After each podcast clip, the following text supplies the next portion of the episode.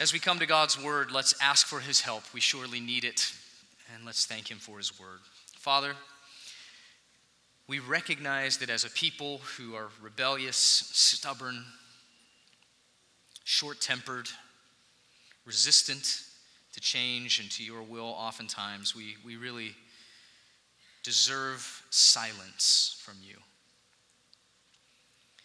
And yet, in your grace, you have spoken abundantly through your word.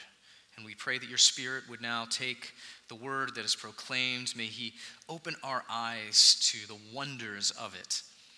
We pray that you'll soften our hearts and open our ears to receive it, and that you will help us together as a family to grow because of it. We pray in Jesus' good name. Amen. I am the center of the universe.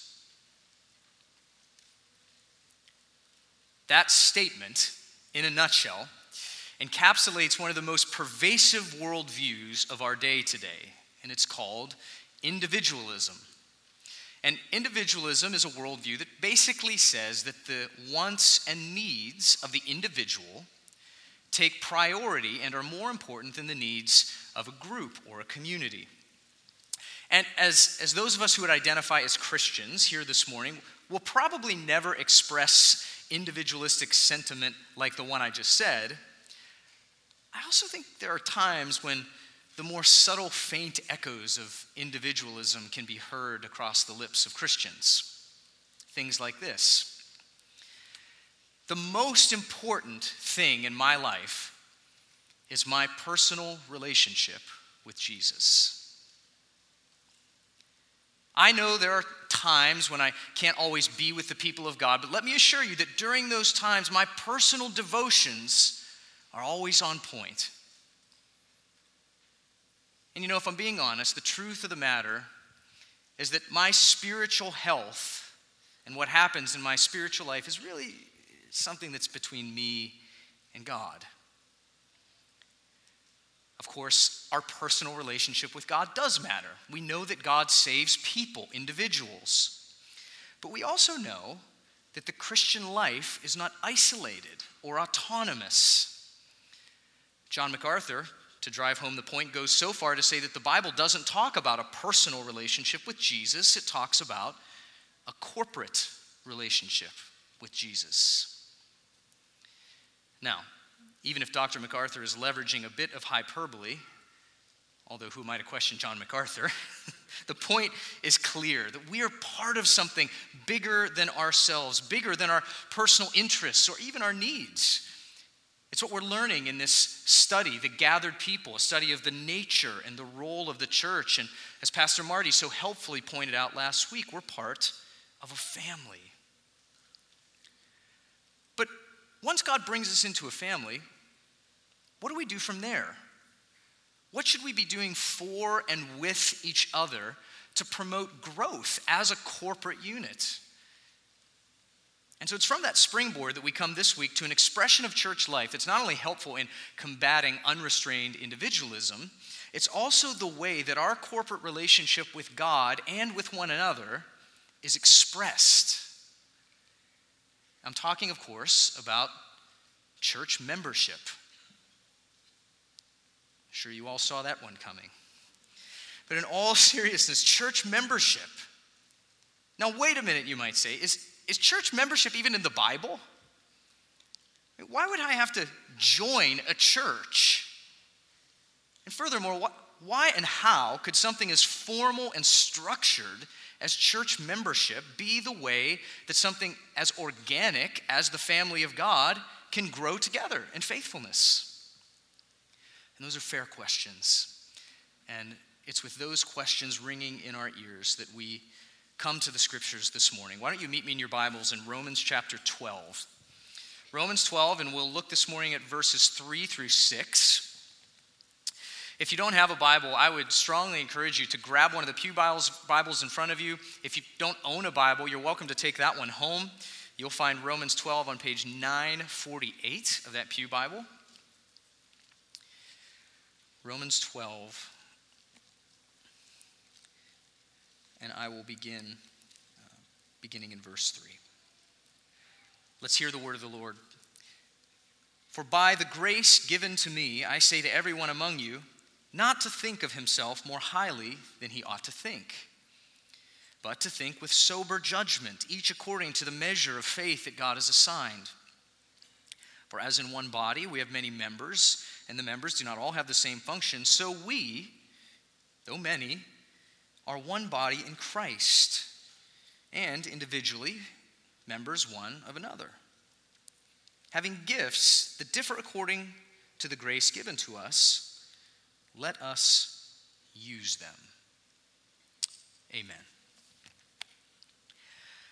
So, by way of framework, as we've done throughout this series, what I'd like to do this morning is draw out some high level observations uh, from Romans 12, and then to bring alongside of those observations some supporting passages of Scripture that I hope will build a biblical case for church membership and to show the value and even the need for it.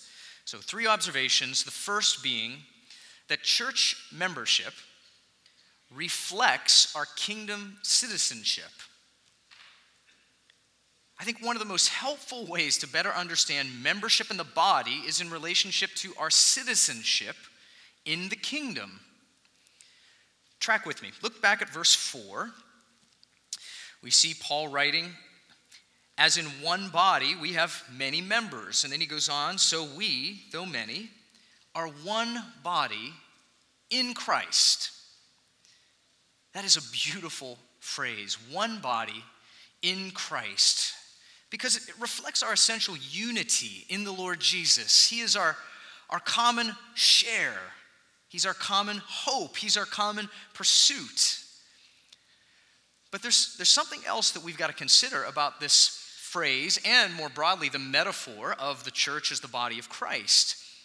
We've also got to consider that as members of the body, we are not only united in Christ, we are also united under Christ. Jesus is the head of the church, Ephesians 4 tells us. And that idea of headship denotes authority. In fact, one of the verses that we often use for a variety of applications and contexts around here is Colossians 1:13, which says he's delivered us from the dominion of darkness and transferred us to the kingdom of his beloved son. In other words, Jesus is not only the head of his body, He's also the king of a kingdom and a kingdom people. And by God's grace, we are given citizenship into that kingdom. It's a glorious, glorious thing. And as we think about that kingdom and as we think about the rule of Christ, it only makes sense that we ask where is this kingdom? Where is it that, that we can see and experience the rule of the Lord Jesus expressed? It's pretty hard to see it, if we're honest, in, in this sin sick world that we live in. So, where is it?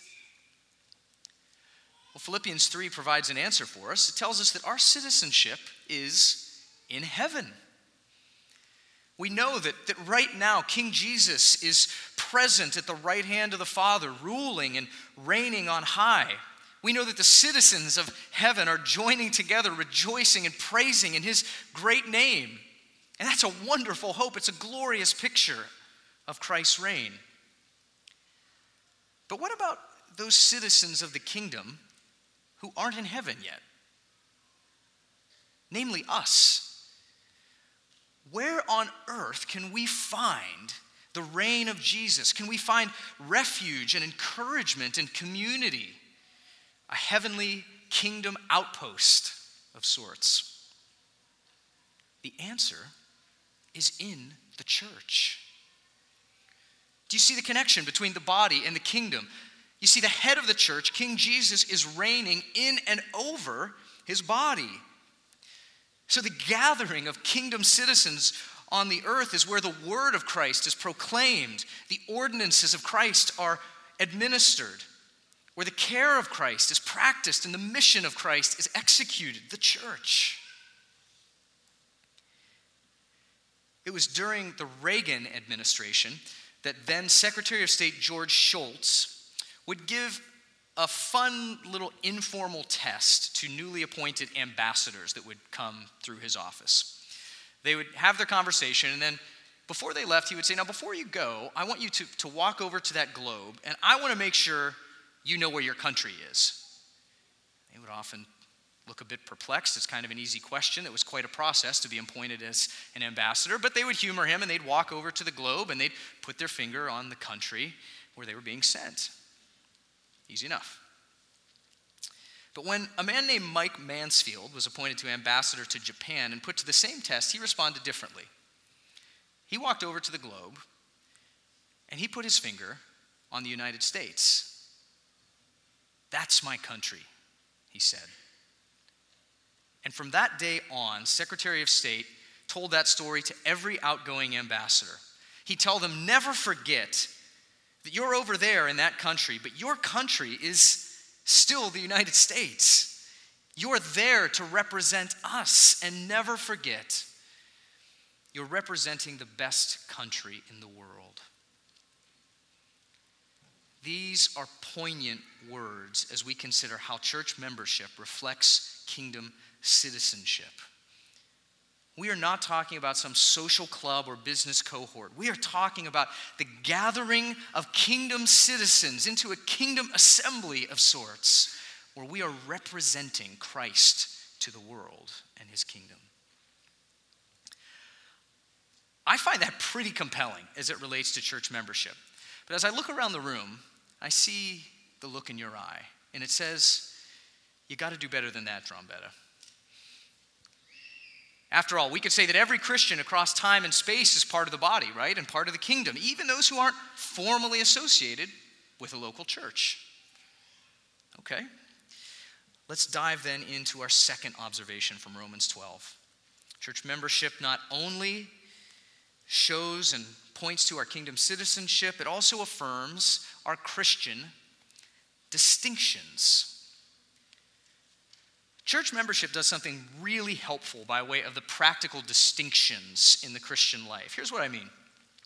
Verse 5 of Romans 12 says, We, though many, are one body in Christ, and, Paul goes on to say, individually members one of another. So, Paul is, is saying here that life in the body is not only about interconnectedness to Jesus, in him and under him, and it is, it is also about an interconnectedness to one another. And that begs a huge question Who are the one another's? Think about it more broadly. I mean, there are scores of one another's in the New Testament. Love one another, outdo one another in showing honor, welcome one another, care for one another. We could go on. Who are the biblical writers talking about? It's true that, in a sense, we could say every Christian, generally speaking, but the application that we so often just blow right through is the one that's a whole lot closer to home. Many times, the clearest and most basic application are to those in closest proximity to us, namely, other members of a local assembly. They are the one. And it's pretty easy, after all, to say that you love and care for all Christians everywhere. But it ain't so easy to love the person sitting next to you. Why? Because they're annoying. And, and I'm unbearable sometimes, many times, all the time. The, the, the point is that despite all of those things being true, I am your one another, and you are mine. And church membership draws a very helpful set of lines around the one another's of the Christian life. And this really is where the rubber meets the road in this whole conversation about church membership. And we, we might express it this way Our membership in the church is expressed by our membership in a church. Our membership in the church is expressed by our membership in a church.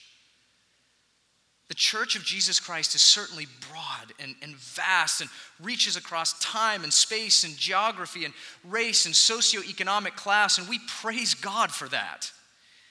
And inasmuch as the church is general, it is also specific. Inasmuch as the church is global, it is also local. It must be. How else then could we possibly love a particular person in a particular point of time and, and space? Our membership in the church really is expressed by our membership in a church. Let me give you a couple other examples that supports this idea. One comes from 1 Corinthians 5. Here, the Apostle Paul, again, writing to a local church, says, It is reported that there's sexual immorality among you, and of a kind that is not even tolerated among pagans. So let him who has done this be removed from among you. Twice there, that phrase, among you, among you. And I think the implication is clear. There are some some lines that are being drawn here. I mean, who's in and who's not in, and who's in that shouldn't be in. How can this local church possibly remove this person from among them if they don't know who they are in the first place? We see a similar example in Matthew 18, a pretty familiar passage where Jesus is providing some instruction on dealing with a brother in the church who sins against another. You probably remember, he says, Listen, first go to your brother and try to work it out. And if he doesn't listen, bring along a couple of others. And then in verse 17, Jesus says, If he refuses to listen to them, tell it to the church. And if he refuses to listen even to the church, let him be to you as a Gentile and a tax collector. That's code for an outsider. Truly, I say to you, whatever you bind on earth shall be bound in heaven, and whatever you loose on earth shall be loosed in heaven. Now, that passage gets even weightier if we think back a couple of chapters to Matthew 16, where Jesus uses similar language. Peter makes a confession that Jesus is the Christ, the Son of God, and Jesus responds by saying, Blessed are you, Simon Barjona. I tell you, you are Peter, and on this rock I will build my church. I will give you the keys of the kingdom of heaven, and here it is Whatever you bind on earth shall be bound in heaven, and whatever you loose on earth shall be loosed in heaven. Now, we don't have enough time to delve into all the complexities of the keys of the kingdom, but just two things seem to be pretty straightforward. First is that Jesus establishes the ground upon which he's going to build the entire church, namely, people who commonly confess the supreme lordship of Jesus. The second thing, though, that we see pretty clearly is that Jesus delegates a measure of kingdom authority to Peter and the apostles by giving them the keys of the kingdom, keys that are later exercised by the church at large. We saw that in Matthew 18. So, what does all that mean? I think Greg Gilbert's words are pretty helpful. He says, just as a king would do for an ambassador, Jesus gave that church the right to speak with his authority. Jesus was giving his church a royal charter of authority. It alone would be his embassy on the earth. Now, let me just pause and be very clear and very careful about something here. We are not talking about some kind of autocratic, papal infallibility for determining a person's salvation. We're not talking about that. We're saved by God's grace alone, through faith alone, in Christ alone. At the same time, while these examples from 1 Corinthians 5 and Matthew 18 of accountability and of church discipline are not examples of determination, they are examples of affirmation. Affirmation. And that affirmation only makes sense within some type of framework that de- defines who is part of the church and, and who is not. And so, church membership provides such a framework our membership in the church really is expressed by our membership in a church. Final example here from Hebrews 13. Remember your leaders, those who spoke to you the word of God. Consider the outcome of their way of life and imitate their faith. Obey your leaders, he goes on to say in verse 17, and submit to them, for they are keeping watch over your souls as those who will have to give an account. Again, we have to ask the obvious question here which leaders? Which leaders am I supposed to submit myself to? Which leaders am I supposed to obey and imitate? It's probably not Pastor so and so down the street whose church I've never been to and who I've never had a conversation with. It, it's probably not that TV preacher whose theology that I don't agree with. So, who is it? This is where church membership is so helpful and even necessary. It answers these types of questions with names and with faces. It helps us to know in the Christian life who belongs to who in a distinct and particular way. Reminds me of a story of a child who once became the queen of her country. And one day, from an upper palace window on a beautiful sunny day, she, she looked down and saw all of the people going about their daily lives. And she contemplated this for a moment and eventually turned to her attendant and said, Do all of these people belong to me? The wise attendant smiled, looked at her, and said, In a sense, my queen, they do. But perhaps more importantly, you also belong to them. Membership in the local church is an expression of our distinct belonging. We belong to each other. And so we see that our membership in the church is not only expressed by our membership in a church, it's also experienced by our membership in a church. But the argument goes even deeper. Church membership certainly reflects our kingdom citizenship, it certainly affirms some particular and helpful distinctions. But our third observation is that church membership formalizes our corporate commitment.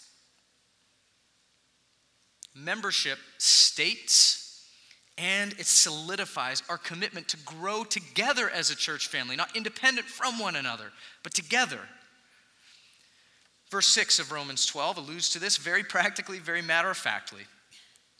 Having gifts that differ according to the grace given to us, let us use them. And then Paul rattles off a handful of examples. And in that straightforward little phrase, we are reminded that life in the body of Christ is driven by a mutual commitment, not only to Jesus, but to a particular group of people. Listen to it from Galatians 6.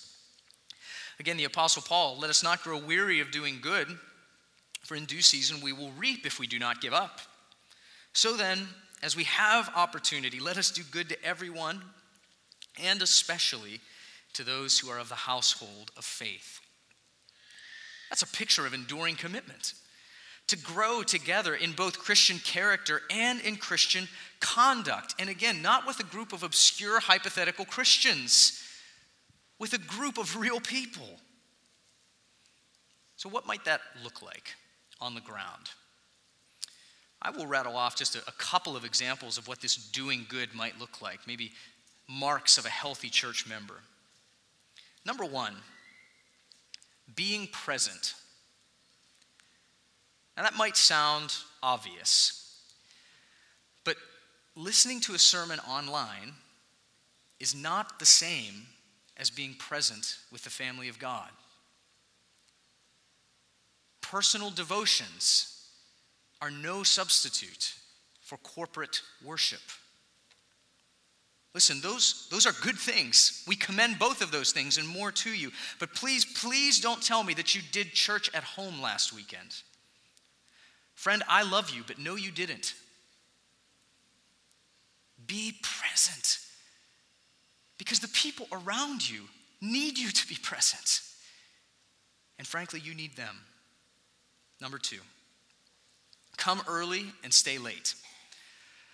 I cannot tell you the amount of ministry that takes place around here before the call to worship and after the benediction. And this, this rhythm, this discipline that you might build into your week is also really helpful in fighting a consumeristic approach to the church gathering right? I come, I receive services rendered, and man, as soon as the service rendered is over, I'm out of here. So, a good discipline to build in. Number three, learn to bleed a little. This is another way of saying be vulnerable. I know as soon as I say that, a few of you are ready to check out because this is terrifying for you. And probably for good reason in some cases. But I can tell you firsthand that while there are certainly risks to vulnerability, there are also great rewards as it relates to the family of God, and that requires time and intentionality and courage. Number four, give generously to support the mission of the gospel through the local church. And I would say that to you whether Old North was your church or not, because I'm convinced that in the New Testament, we see that it's local churches that are the engine to gospel ministry in the world. So give generously and sacrificially as a response of worship to God and to move the ministry of the gospel forward. We can accomplish more together in this area. Number five, actively help others grow. We said this at the outset, but in an individualistic society, whether we like it or not, we're all programmed a bit to think first and foremost about ourselves. Right? I come here and I get filled up and I participate in church life because I need help to keep going. Those things are true, but that means we have to be intentional and active about looking outside of ourselves to not only grow ourselves, but to help others grow. This is, after all, the essence of church membership and commitment. So many ways practically that you can do this. It's hospitality month. We already talked about that. Invite someone into your home, let them invade your space and eat your food. You might pick up a prayer connection at the Welcome Center or have a real conversation here in the worship center where you ask how you can pray for a brother or sister in Christ. Within your interpersonal conversations, you can do a couple of things. Number one, you can talk less about yourself and you can ask more questions about the other person. The other thing you can do in your interpersonal conversations is be intentional about pivoting the conversation from the superficial things that we often like to talk about, and it's fine to talk about, to the more meaningful things of life. This takes intentionality, but this is how we help others grow. Number six, fight sin together. This means we got to know each other. We've got to ask good questions of one another, and we've got to be willing to get our hands dirty. Actively fighting sin is putting Hebrews 3 in action. Exhort one another every day that none may be hardened by the deceitfulness of sin, that we welcome accountability and grow simultaneously in humility. And number seven, find ways to orient the rhythms of your life around a healthy local church, even if it isn't this one. Now, I'm not just talking about the priority of participation in that sense, even though that, that's good. I'm talking more about a mindset here that considers how all of the other parts of your life, as important as they are, fit in and around the local church. For example, will taking this job promotion, will jumping into this hobby or leisure activity, will a 10th vacation or a seventh extracurricular for my child, will that help or will that hinder my ability to exercise a commitment to the local church? You know, honestly, I would be happy if we just even started asking that question. I see this week to week so very often that if there is ever a conflict of interest, it is almost always, without fail, that the local church gives way. And I wonder if we could just even re engage in the conversation. Why? Should it? Those types of questions. So at this point, you might be saying, okay, I, I get it. I probably should reevaluate a couple of things and think more carefully about my commitment to the local church. But I am still not sure why I need to formalize that commitment. I mean, God, just it just seems so wooden.